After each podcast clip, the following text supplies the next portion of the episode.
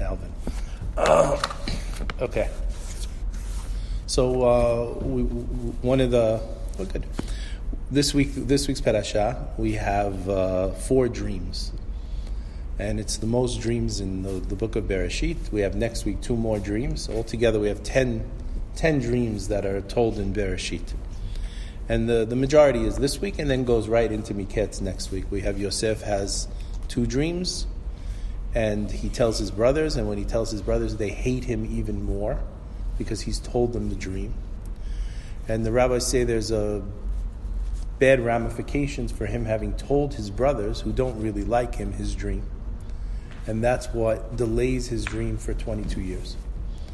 Then we have Yosef telling, interpreting the dream at the end of the parasha for the butler and for the baker. And according to how he interprets the dream, is how the dreams happen. The question then is, had he interpreted them differently, would have they would they have happened differently? Are there rules to interpreting dreams? What's this whole idea behind dreams? How do we understand dreams? What does the, the Zohar tell us about dreams? What does the, the Arizal tell us about dreams? So there's a pasuk in Devarim, and it says a very strange pasuk. It says, "Ki yakum bekirbecha," if there will rise up among you, navi, a prophet, or cholem chalom, someone who dreams dreams, a dreamer. Benatan elecha ot, and he will give you a sign, or mofet, or uh, I guess a different word for a sign. A wonder. Wonder. Ubaha ot vehamofet asher diber elecha, and it comes true what he said would happen. And he says, therefore, I'm proving to you that you should listen to me and go after Elohim acherim, asher lo yedatem, that you should serve other gods what does the pasuk say? Lo tishma el divrei hanavi Don't listen to the words of this navi. It doesn't even call him a false navi. Or el cholem hachalom, or to the one who dreamed a dream. Because ki Hashem elokechem. Because God is testing you, ladat, to know if you love Him with all of your heart and all of your soul. So, what's going on? Seems that there's a regular guy and he has a dream, and from his dream, he tells them something. And this is what he believes from his dream. And not only does he tell them, but it comes true. And what does it say? We're going to end up killing this guy. What did he do so terrible? He told them to go after Avodah Zarah. So Rashbam is interesting. He says the only reason Hashem allows such people to possess what sounds like supernatural knowledge is to test our faith, to see if we're going to listen to the prohibition against using such sources of information and of tolerating such people. By choosing not to resort to the knowledge of such people in the future, we accumulate merits in Hashem's book. Refusing to believe is in itself a good deed and believing them is the equivalent of believing in idolatry. The Or HaChaim goes further, and he says the word Navi implies that even if this person has an established reputation as a kosher prophet, as a Navi, Hashem, if he asks you to violate any of Hashem's commandments, even temporarily, and it involves idolatry, then he's guilty of death. We know, for example, that Eliyahu Navi violated and told the people to violate when he went to uh, Har Carmel. But that was a specific case for a specific time, and it did not involve Avodah Zarah. So we have here this concept of someone who's being cholem chal, he's, he's dreaming a dream. He tells his dream. His dream comes true, and we kill him. Why? What did the guy do? Where did the dream come from? How do we understand this idea of dreams? You say Eliyahu and David at, Car- at Carmel violated something? Yeah, he built an altar. You weren't allowed to build an altar away from the Mikdash. Ah. He built an altar away from the Mikdash. So there was a sefer that was written in the 12th century, and it was written by a rabbi. His name was Yaakov Marv, Marvis in France and he says that it's a conversation that he had between him and a malach. And basically, what it was is, it's called She'elot Teshuvot Min Hashamayim. Questions and answers from heaven. And what did he do? He would go to sleep at night, and he would ask questions in his dreams. So basically, he would go to sleep at night, go up in his imagination to a uh, midrash in Shamayim, and he would sit and learn. And whatever questions he had, he would bring back the answers to those questions. And he writes a whole book on all of the answers. So he says, interesting enough, is one of the questions he asked, is which tefillin are correct? Rashi or Rabbeinu Tam? Which ones are we supposed to wear? And the, the answer was given to him, certainly Rabbeinu Tam. But Hashem said, Nischu my children are victorious over me. They decided down there that the custom is to wear the tefillin of Rashi. So, do what they like to do. It was interesting uh, the questions that he asks. you go through the questions and you see. There's Rabbi Reuven Margalit. He actually writes a book on this sefer and he explains this whole concept of dreams. What's interesting is my rabbi, 20 years ago, told me specifically that every night, whatever question I have from what I was learning, I should write the question down on a piece of paper, put the question under my pillow, go to sleep without contemplating the question, just let it lay. And he said, if I'm zoche in the night, I'll get an answer when I wake up in the morning. And many times I did this, and many times I was zoche. And there was a while that I would dream because he, sometimes if you dream the same thing again and again, you, I think your imagination must create the scene. That I would actually go and sit with him in a in a, in a class in heaven, and he would explain the answer to me, probably from my memories or whatever. Yeah. And when I told the story, so I, this this had happened for years, and I told his sons the story, and that was the end of it. didn't I, I, didn't sit with him anymore, but I still ask the questions, and if I'm zocher to get the answer, I get the answer. The Ari says that when we have a difficult decision to make, and Rav Chaim Vital writes about it, we ask something called a she'elat shalom, a question in a dream. And the question is simple. He says, why in a dream? Why not ask Hashem for a sign when I'm awake? You know? If this is what I should do, the next card should be. A uh, so, and he's saying, no. You want to understand what to do. You want to understand? You should ask She'elat Shalom. And the question then is, huh? Can I really rely on an answer that I'm going to get in a dream? We know that dreams have nonsense as part of the dream no matter what. So, how can I rely on the dream? I, I wrote today that the word dream is, is, is, uses the word halom. It's halom is dream in Hebrew. The first letter is chet. So the chet is number eight numerical value 8. So 8 is always above nature. So a dream has an aspect of being above nature. But the word chet, what does it mean? It means misses the target. Because every dream misses the target somewhat. We even see in Yosef when he has his dream and he explains that the sun and the moon bow to him, seems impossible for the moon to bow to him being his mother. The next letter is Lamed. Lamed is the tallest letter, but it means to learn. So it means that we should take from the dream, which is above nature, even if there's something we should learn. And what is the mem? The mem is always action or change. We know the mem is 40, and 40 always signifies change because we have 40 days. Moshe is, is, uh, is receiving the Torah. We have 40 years in the Midbar. We have 40 days of Miraglim.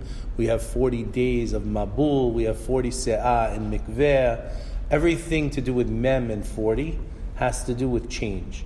So the possibility then is that the word halom itself is telling us that we should be able to take something from the dream, learn from it, and make a change.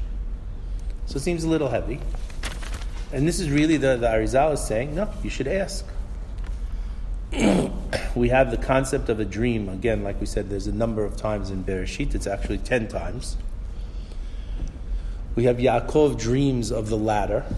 I asked the question to Rav Mansour because in the dream he seems to talk and be upset that he went to sleep and then he wakes up later.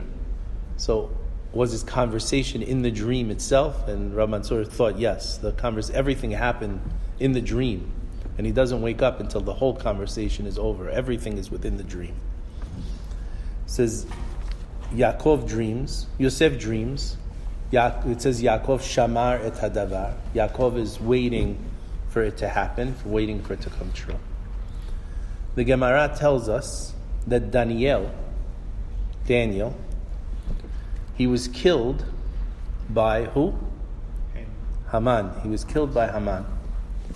It says that the last mention of, of Daniel in the book of Daniel is the third year of Cyrus. And the rabbis tell us that he was still alive during the reign of the Persian king Achashverosh when he was killed by Haman, the minister of Achashverosh. It says, why was. Didn't Daniel come, uh, wasn't he part of the great, uh, great assembly? Mm. But that's the. When was he killed? He was killed, but the Great Assembly is during that time. He didn't come to Israel. He no. didn't come back. No, he's buried in uh, in Persia somewhere. Oh. They have a famous tomb. I don't know if it's really him. It says, why was he killed? What did he do wrong? Suspected him of, uh, of uh, transferring messages between uh, Mordechai and Esther. Ah, because he's no, he's uh, maybe chatach or maybe he's Memuchan. Some of the opinions. He says no, but why was he killed? What did he do wrong? It says that he was killed because when Nebuchadnezzar had the dream, Daniel gave him a solution to the dream. And he shouldn't have given him the solution to the dream because giving him the solution may have gone beyond his, uh, his power. He should have let it be. What was the dream that Nebuchadnezzar had? So Nebuchadnezzar's dream, uh, the, the dream, so after the, the, the, the later dream is 12 years later, Nebuchadnezzar has a disturbing dream. Instead of summoning the wise men of the empire, the king immediately sent for Daniel and requested his interpretation. The implications of the dream were alarming, but Daniel shared them with the king. He informed the king that he would be stuck with insanity for seven years and would be reduced to the level of an animal. His kingdom, though, would remain intact and he would return to his reign upon recognizing the ultimate authority of Hashem. But Daniel advised Nebuchadnezzar that if he wanted to prevent the dream from coming true, what he should do is distribute tzedakah, charity, to the poor in abundance. And in the merit of these righteous deeds, he might be spared from his fate. the king, all of this is in the book of Daniel. The king accepted the suggestion. he proceeded to open his treasury to distribute funds to the poor Jewish exiles who would ordinarily beg. This act of benevolence delayed the fate that awaited him for 12 months. But once the year passed, Nebuchadnezzar proudly assumed that it was over, and he didn't have to worry about this dream coming true anymore. And he stopped giving money. And then the divine decree was implemented, and he began to conduct himself as if he was an animal. Ultimately, at the end of seven years, he returns to his senses, he reclaims his throne, and it goes through he was angry with his son, and uh, all stories about this. But Daniel should not have given him the advice, apparently, and that's why some of the rabbis say that he was punished. When a dream, we could see something will happen, but it may not always be the solution. If a dream ends bad, if a dream ends badly, the rabbis tell us that we don't have to worry because it's not necessary that that's going to happen and we could fix it. The Gemara Masechet Berachot, if you look at pages like 55, 56, 57, it's almost like a book of dream interpretation. Those three pages of the Gemara pretty much give you everything. The Gemara there, it's also contradictory in what each thing means. Some suggest this, some suggest that. The rabbis tell us if that a person doesn't dream in seven days, he should be very careful because it means Hashem doesn't want to have anything to do with him. But that's not non-dream induced because a person's taking drugs. So whatever they're taking. I know. I think people who take Ambien or something, maybe they don't dream. I heard. No, they Uh, weird dreams. Ambien's weird dreams. All dreams are know. weird, of course. but- No, I think Ambien, Ambien, they don't dream. It's not only Ambien, I think all these uh, drugs Uh-huh. that help you sleep, they uh, suppress to a certain degree. But I don't, I don't think, um, I mean, you could do a poll here. I would be surprised if everybody dreams uh, every uh, once in seven days. You know? Well, Remember your dream, difference or between, between, uh, you know you dream. There's a difference I don't between know if you don't remember you it, you know. don't, You, you don't remember the dream. Uh, I don't. I wake I up twenty times a night. right? what's that? I don't think that's contradictory. I think you certainly dream and not remember it and realize still that you dreamed. Right. All do that, right? Most people have dreams but don't remember them.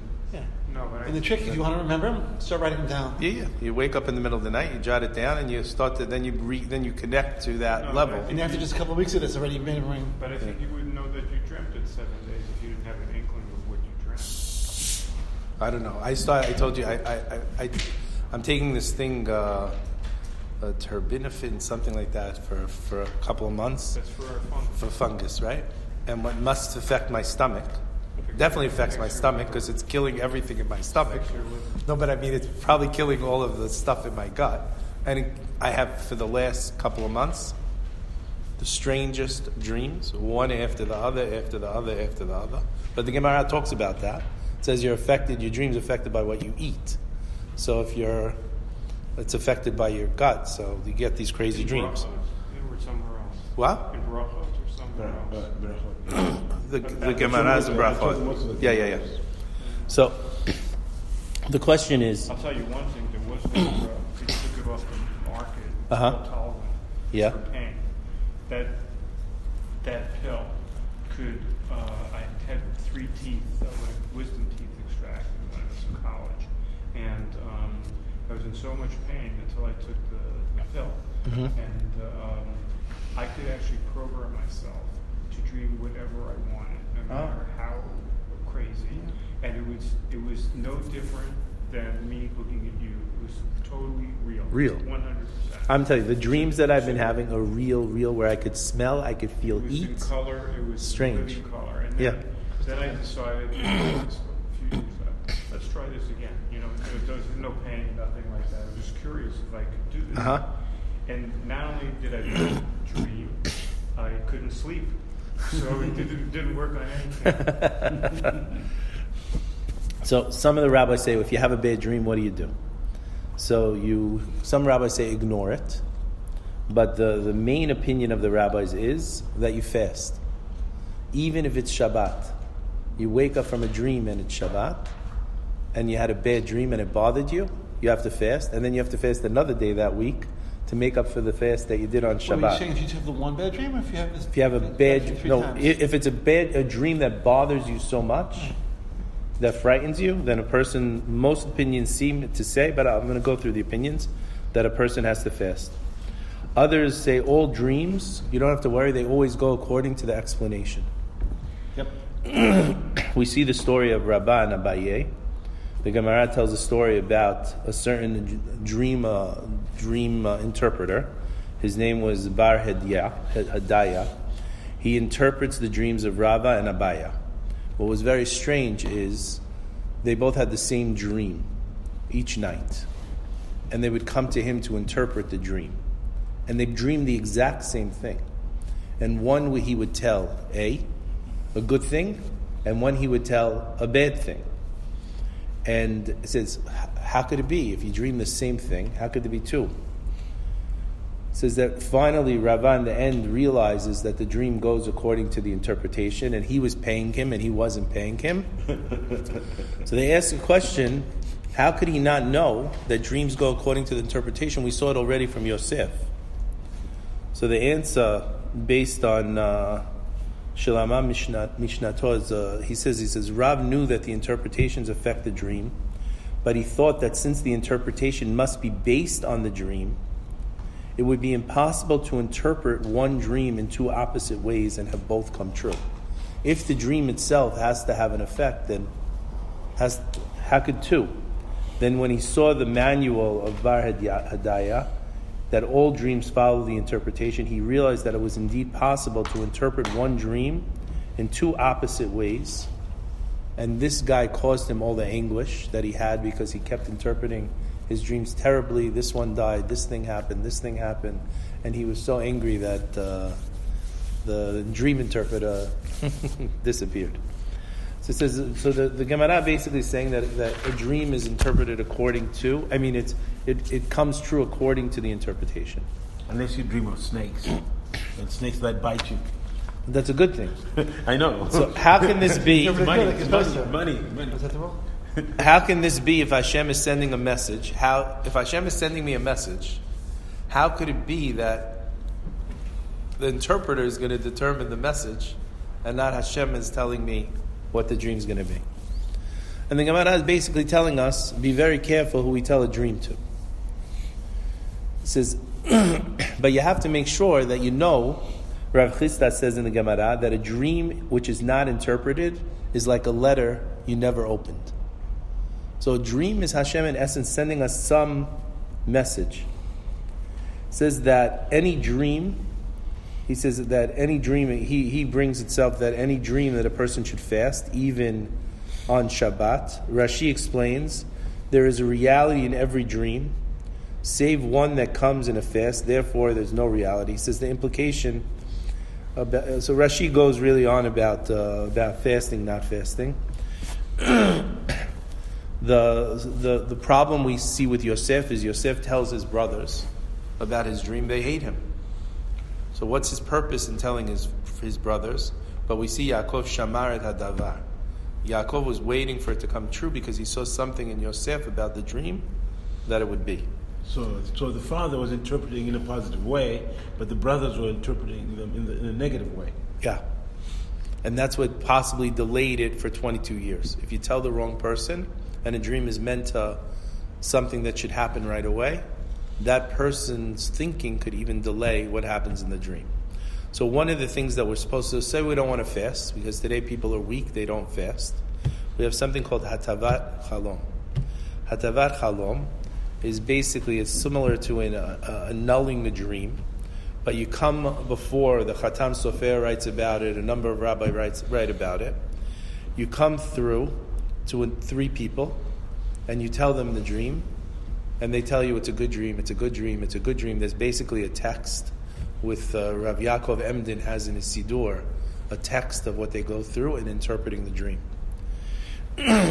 but we see that the Torah tells us there's lots of times that we have messages through the dreams. I went through the Bereshit and I just made a list of the dreams. You have Avimelech with Sarah. You have Yaakov with the ladder. You have Yaakov with the speckled sheep. That happens in a dream. The advice to, to put the, uh, the rods is a dream. Lavan has a dream. He's told to leave Yaakov alone. Bless you. Yosef and the, the sheaves. Yosef and the stars. The, the butler with the, uh, the grapes. The baker with the bread basket on his head. Paro with the cows. and Paro with the, uh, the sheaves. So those are the ten dreams. Every one of those dreams has a message. So that, in essence, the rabbis are saying you have to know that a dream has a message, even to someone like Avimelech and even to someone like Lavan. There's one other way to um, Court, you know, to nullify the dream. You know, the, when you do the position of the Shabbat, right? There's uh, uh, the part where they call him or Mhm. you know, and you say hello. You know, Right. So the, the interesting thing is that's why. So we do Birkat Kohanim every day. So if I guess someone, if they're going to do it, they have to. But that's why the the Ashkenazim when they do Birkat Kohanim, they do ay ay ay ay ay ay ay ay ay ay do ay time. In in order to give you time, in order to give time for someone to read that tefillah. So how can the Gemara sometimes tell us just to ignore a dream? Which sometimes it says a dream is nonsense. You should ignore a dream. And Rabbi, Yeah. the, the dreams and the, then their dreams. There's, uh, we dream all the time, and most of the dreams are nonsense. And then when we get a significant dream, we know it's a significant dream. Right. And, and, and I, I assume Bless you. There's a difference between dreaming you saw God and seeing God in a dream. Uh, I assume that we're, we're discussing here significant dreams, not. But it has to be a dream that bothers you or sits Right. on you. Otherwise, Exactly. it's It's gonna it's dream, it's, yeah. it's not. Right. So something that the rabbis. So I, I, I pulled this. That's something that the rabbis bring. That a bad dream can result from an extra slice of pizza or eating leftover chicken. So one of the things the rabbis write, and I'll bring it in the end, that if a person ate or they had bad odors or something like that, that will affect their dreams, and they should ignore those dreams. It says many dreams are influenced by what a person thinks during the day. And that's one of the things the rabbis say, what we're thinking about during the day will come back to us in the night. Even true dreams always have a false element. Even if it's a prophecy dream, it doesn't have to be. Despite this, the, again, the main opinion of the rabbis is if a person has a bad dream that bothers him, he should do a ta'anit. The most prevalent practice today is hatavat shalom, halom. The, the Gemarat says that, that Rabbi Pedat said in the name of Rabbi Yochanan, one who saw a dream and is depressed about it should make it better in front of three people, provided they love him. That is, that one should tell a close friend that he is distraught by a bad dream, and ask him together with two friends, and they all have to state, You have seen a good dream three times, and they go through this whole detail. So you have, a, and then you have a lot of stories the rabbis bring about dreams. So continue. The the richest sources of descriptions can be found in, uh, like I said, in this in the Gemara fifty five to fifty seven, and it goes through through details. A certain woman came to Rabbi Eliezer and said to him, "It's very interesting. The Gemara brings us. It's really a wiggy story when you see it." She says to Rabbi Eliezer, "I saw in a dream that the granary of my house came open in a crack. I guess they had a place where they stored grain, and she said there was a crack in it. You will conceive a son," he said. Crack means you're gonna give birth to a child. She dreamed again, and she went to Rabbi Eliezer, who gave her the same interpretation.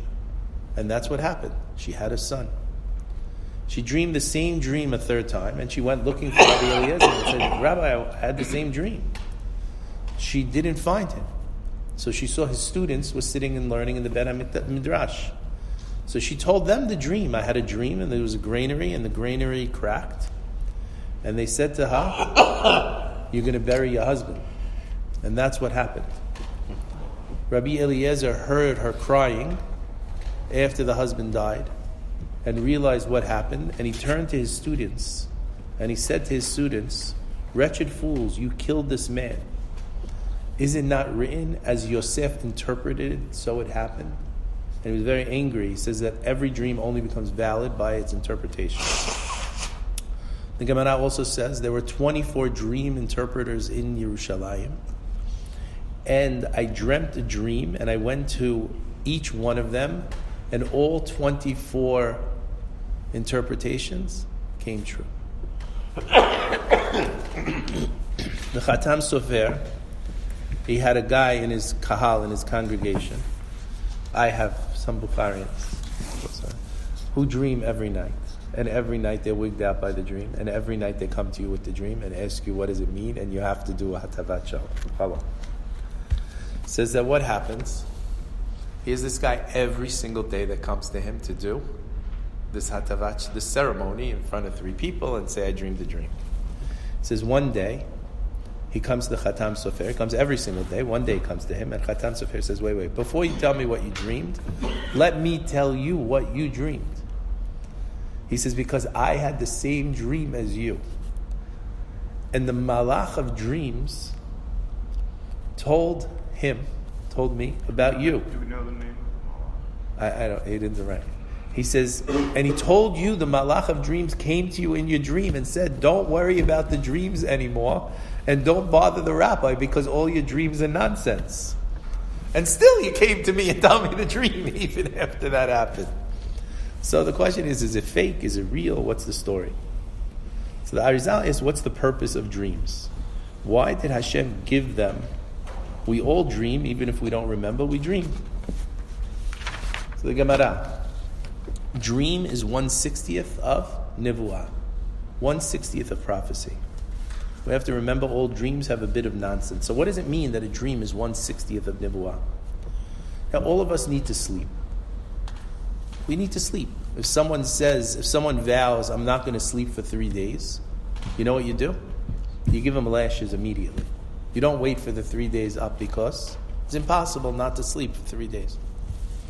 So some people sleep eight hours, some people sleep four hours, some people, most people sleep somewhere in between. Says, what a shame that we spend so much of our time sleeping. Guy comes, it's my 90th birthday, you only live 60 years. What do you mean I only live 60 years? 30 years of it, you were sleeping. Says, why didn't Hashem make us like the ever ready bunny, you know? Why do we need to stop every day to sleep? The Gemara also tells us that sleep is 160th of death. What's death? Sleep times 60. Maybe it's best not to sleep. We don't want to have death or experience death, but it's not possible. So every night we have a bit of death when we go to sleep. Wait, wait, wait. You went from um, One sixtieth of, of one sixtieth of prophecy is a dream. One sixtieth of death is sleep. We say every morning Elokai Neshama. There's a mini Techiyat HaMetim, a mini rebirth of the of the dead. And we see really in the Nivu'ah of Abraham, he went to sleep. We see in the Nivu'ah of Yitzchak, we see in the Nivu'ah of Yaakov, we see in the Nivu'ah of David, in Yechezkel, etc. Only with Moshe Rabbeinu do we see Nivu'ah without sleep. The others all have Nivu'ah, which is somewhat a level of sleep. So it seems to achieve Nivu'ah, aside from Moshe Rabbeinu, it's almost like death. There's some level of death that we have to experience in order to achieve this Nivu'ah. Rav Chaim Vital writes that when the Navi goes through his Nivu'ah, he falls as if he's dead and he speaks. They said that the Navi would go into a, uh, a trance and someone would have to write down the words he said, and he would later come out of it and interpret the words that he was saying while he was in this trance disconnected from the world. The Rambam explains that even the Avot were half dead when they had the Nivuah. He says that the Ari says the Arizal says the body cannot handle the glory of Hashem. The body often is too physical to handle this big rush of spiritual. So, in order for us to be able to handle the rush of spiritual, the power is taken from the body, and therefore we could have the nivuah. The body is weakened, and that's why we go into the sleep trance.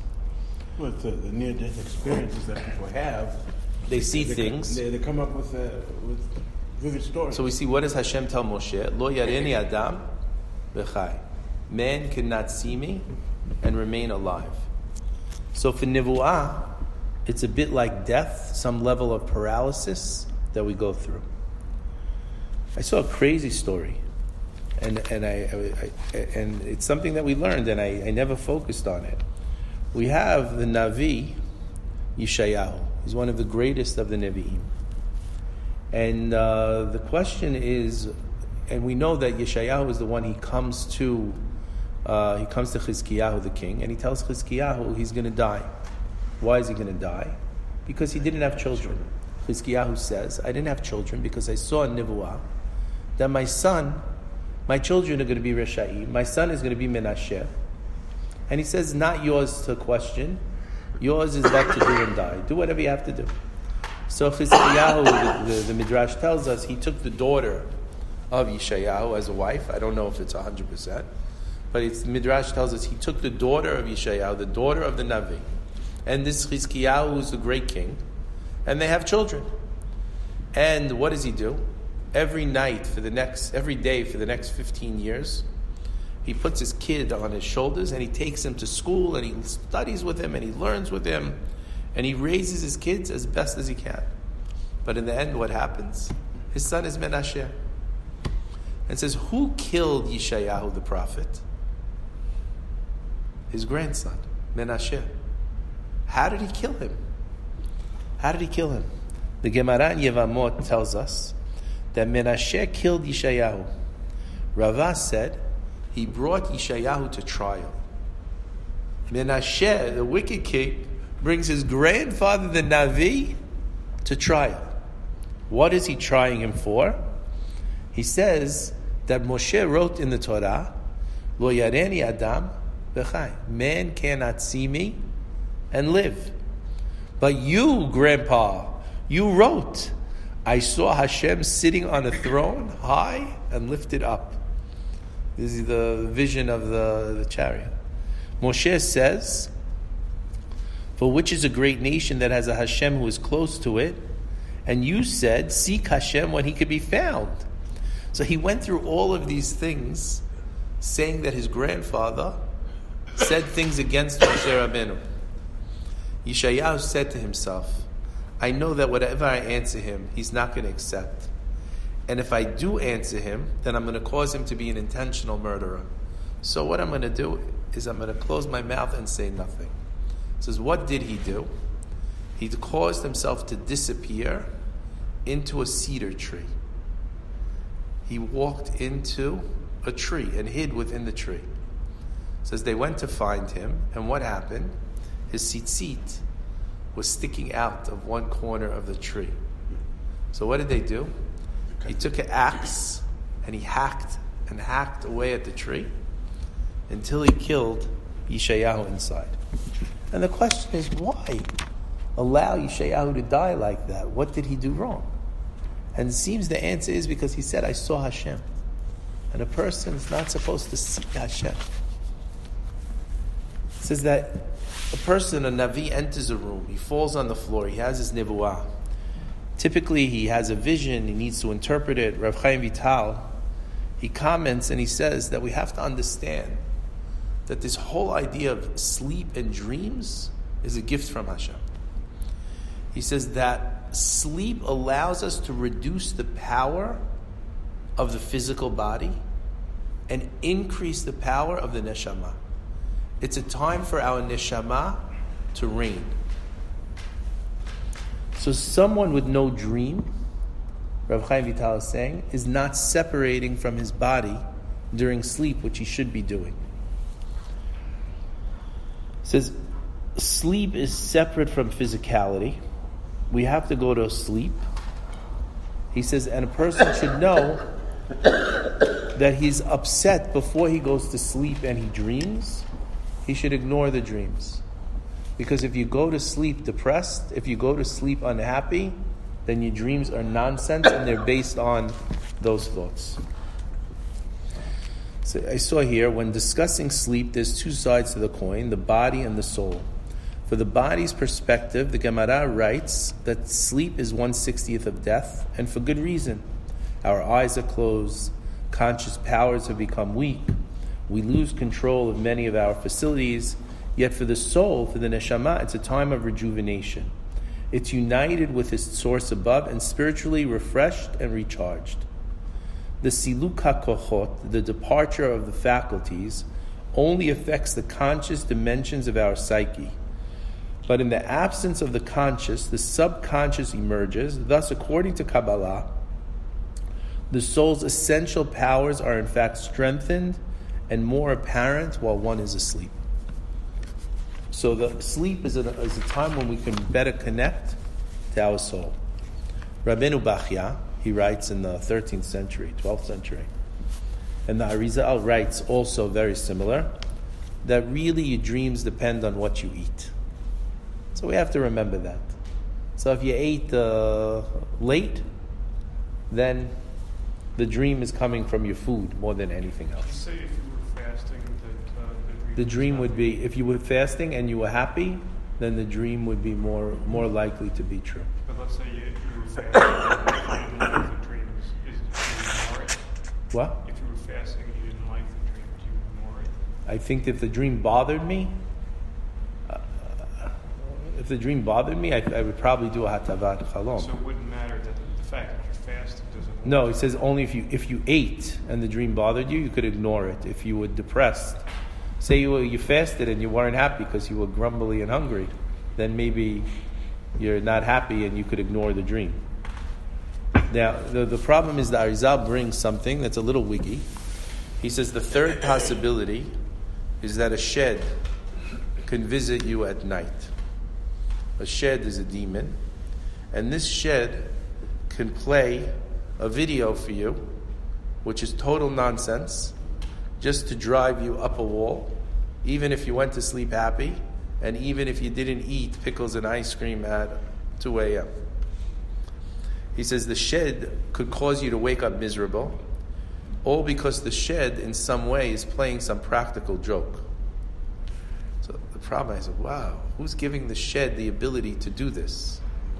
But it seems that the Arizal is commenting this based on the first pasuk that we started with, that we said if there's a prophet or a dreamer of dreams, and he comes to you, and he tells you something, and it comes true, and he tells you to worship Avodah Zarah because that's what he dreamed, you have to kill him.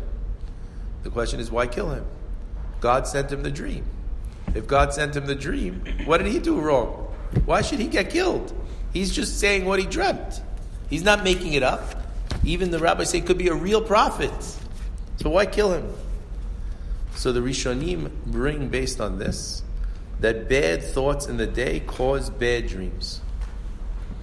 This guy had bad thoughts, maybe had thoughts on Avodah Zarah, and therefore his bad thoughts, his negativity during, bless you, his negativity during the day creates bad malachim, because our negative thoughts can, or, or sins that we do can create a bad malach.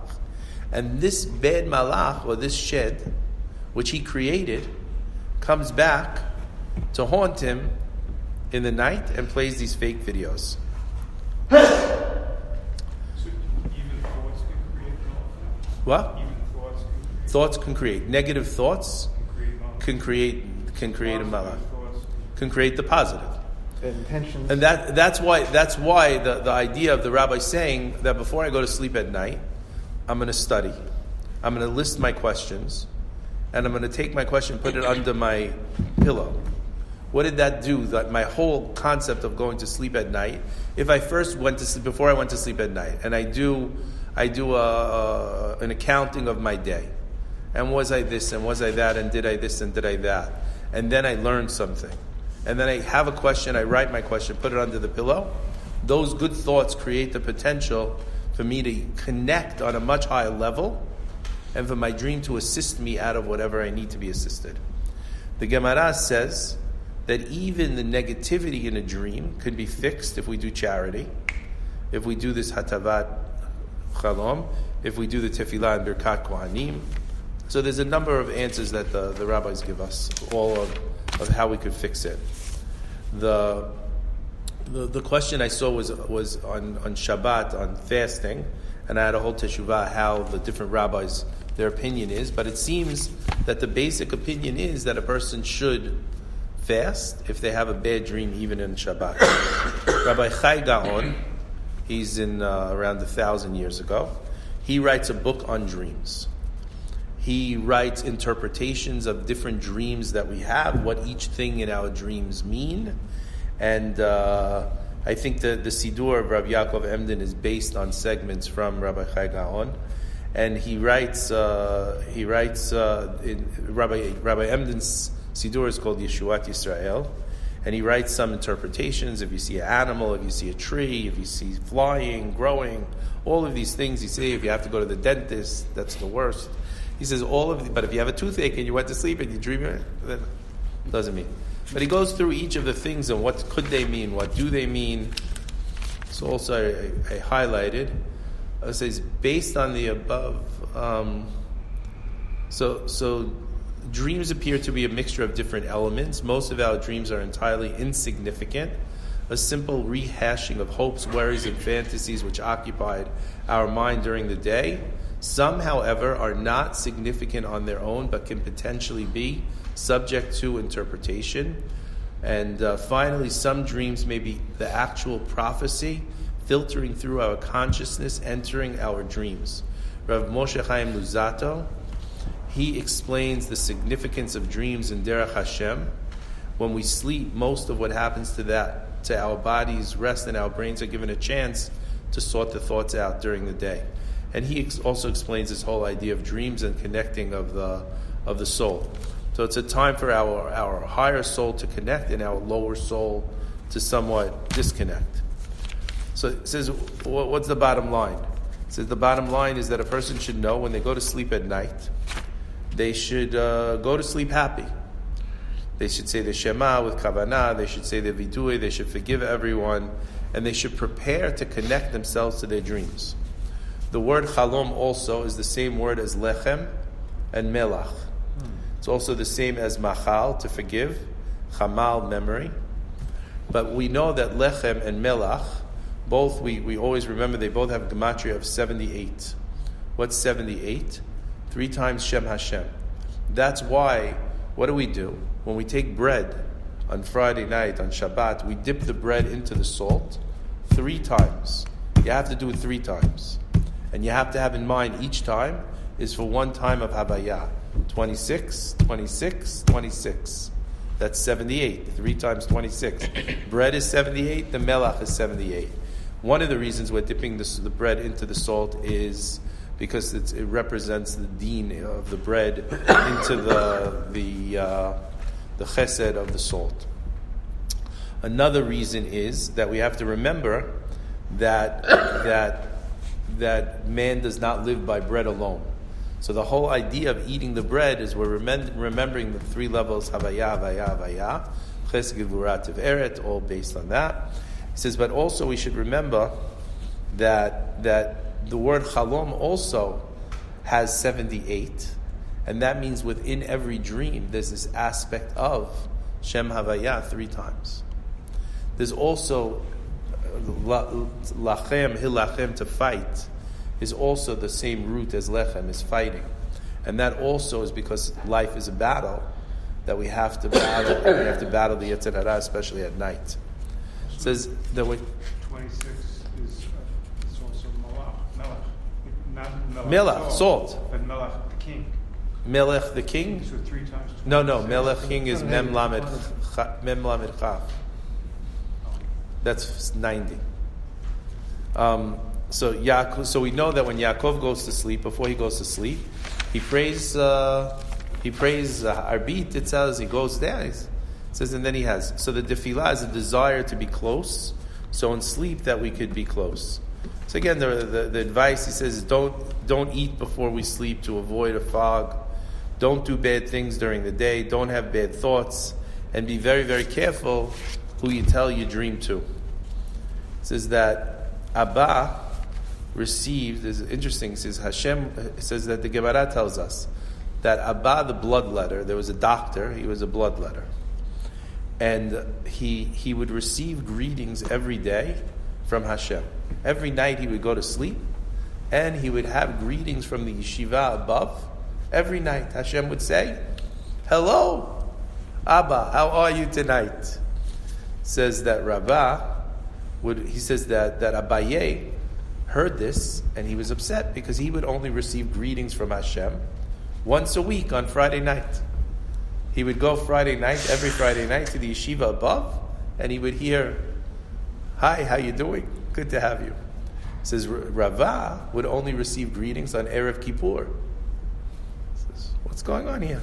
So Abaye is curious. Why is this doctor getting greeted every night, and I'm the great Abaye, and I'm only getting greeted once a week? What did he do that I didn't do? So he asked the question in the yeshiva when he went up one Friday night. And they said, You're unable to do what he does. He says, What do you mean? That he's a doctor? Is that the profession we should be? No, it has nothing to do with him being a doctor. He says, What happened? He says, What did he do? The Gemara explains that when he would perform a matter of bloodletting, he would do it in a certain way. All of these things, sniyut, helping people. But then the Gemara tells this crazy, crazy story. What's the crazy story? The Gemara says that what happens? It says that Abba the bloodletter received two sages, and they came to, to check him out. And what happened is he sat them down, he gave them food to eat, he gave them something to drink, and at night he spread out these beautiful carpets that they should be able to sleep on these beautiful hand woven carpets. In the morning, These two rabbis who were with him rolled up the carpets that they slept on and they took them. And they went out to the market with the carpets. And when Abba found them, they were selling the carpets. So the sages said to him, Tell us how much they're worth. And Abba said, Their value is such and such. And the sages said, No, maybe they're worth more. And Abba said, No, no, I know what they're worth because they were my carpets. he says, The rugs are yours, and we took them from you, the rabbi said. So after explaining that they took them for a reason, they said, Why didn't you suspect us? Why didn't you accuse us? Why didn't you call the police? He said, I knew you took the rugs, and I didn't say anything to you because I figured that must be you had an unexpected opportunity to ransom prisoners and you were taking the rugs to sell them to go save people.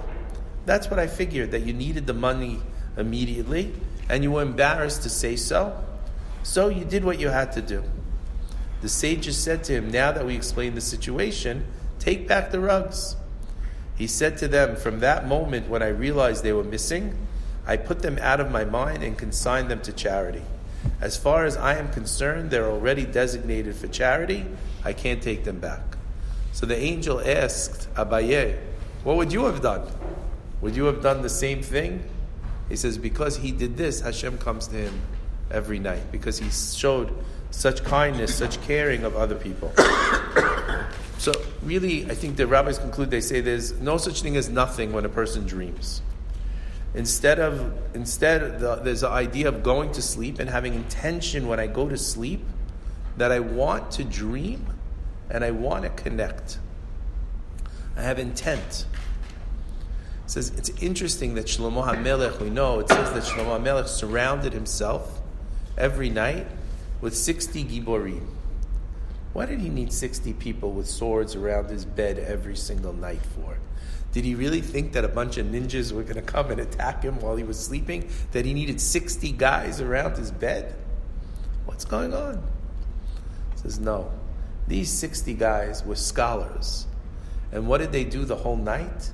They said over and over again Birkat Kohanim, which is 60 letters for 60 of them, in order to keep and protect him from the Shedim who were coming to attack Shlomo HaMelech in the night. It says that at night we connect to another world. The world has good things, the world has not so good things.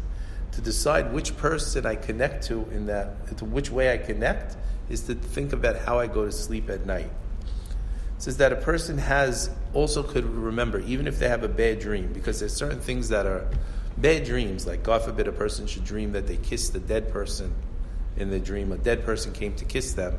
It means that uh, we got a, we got a place for you upstairs to come visit us.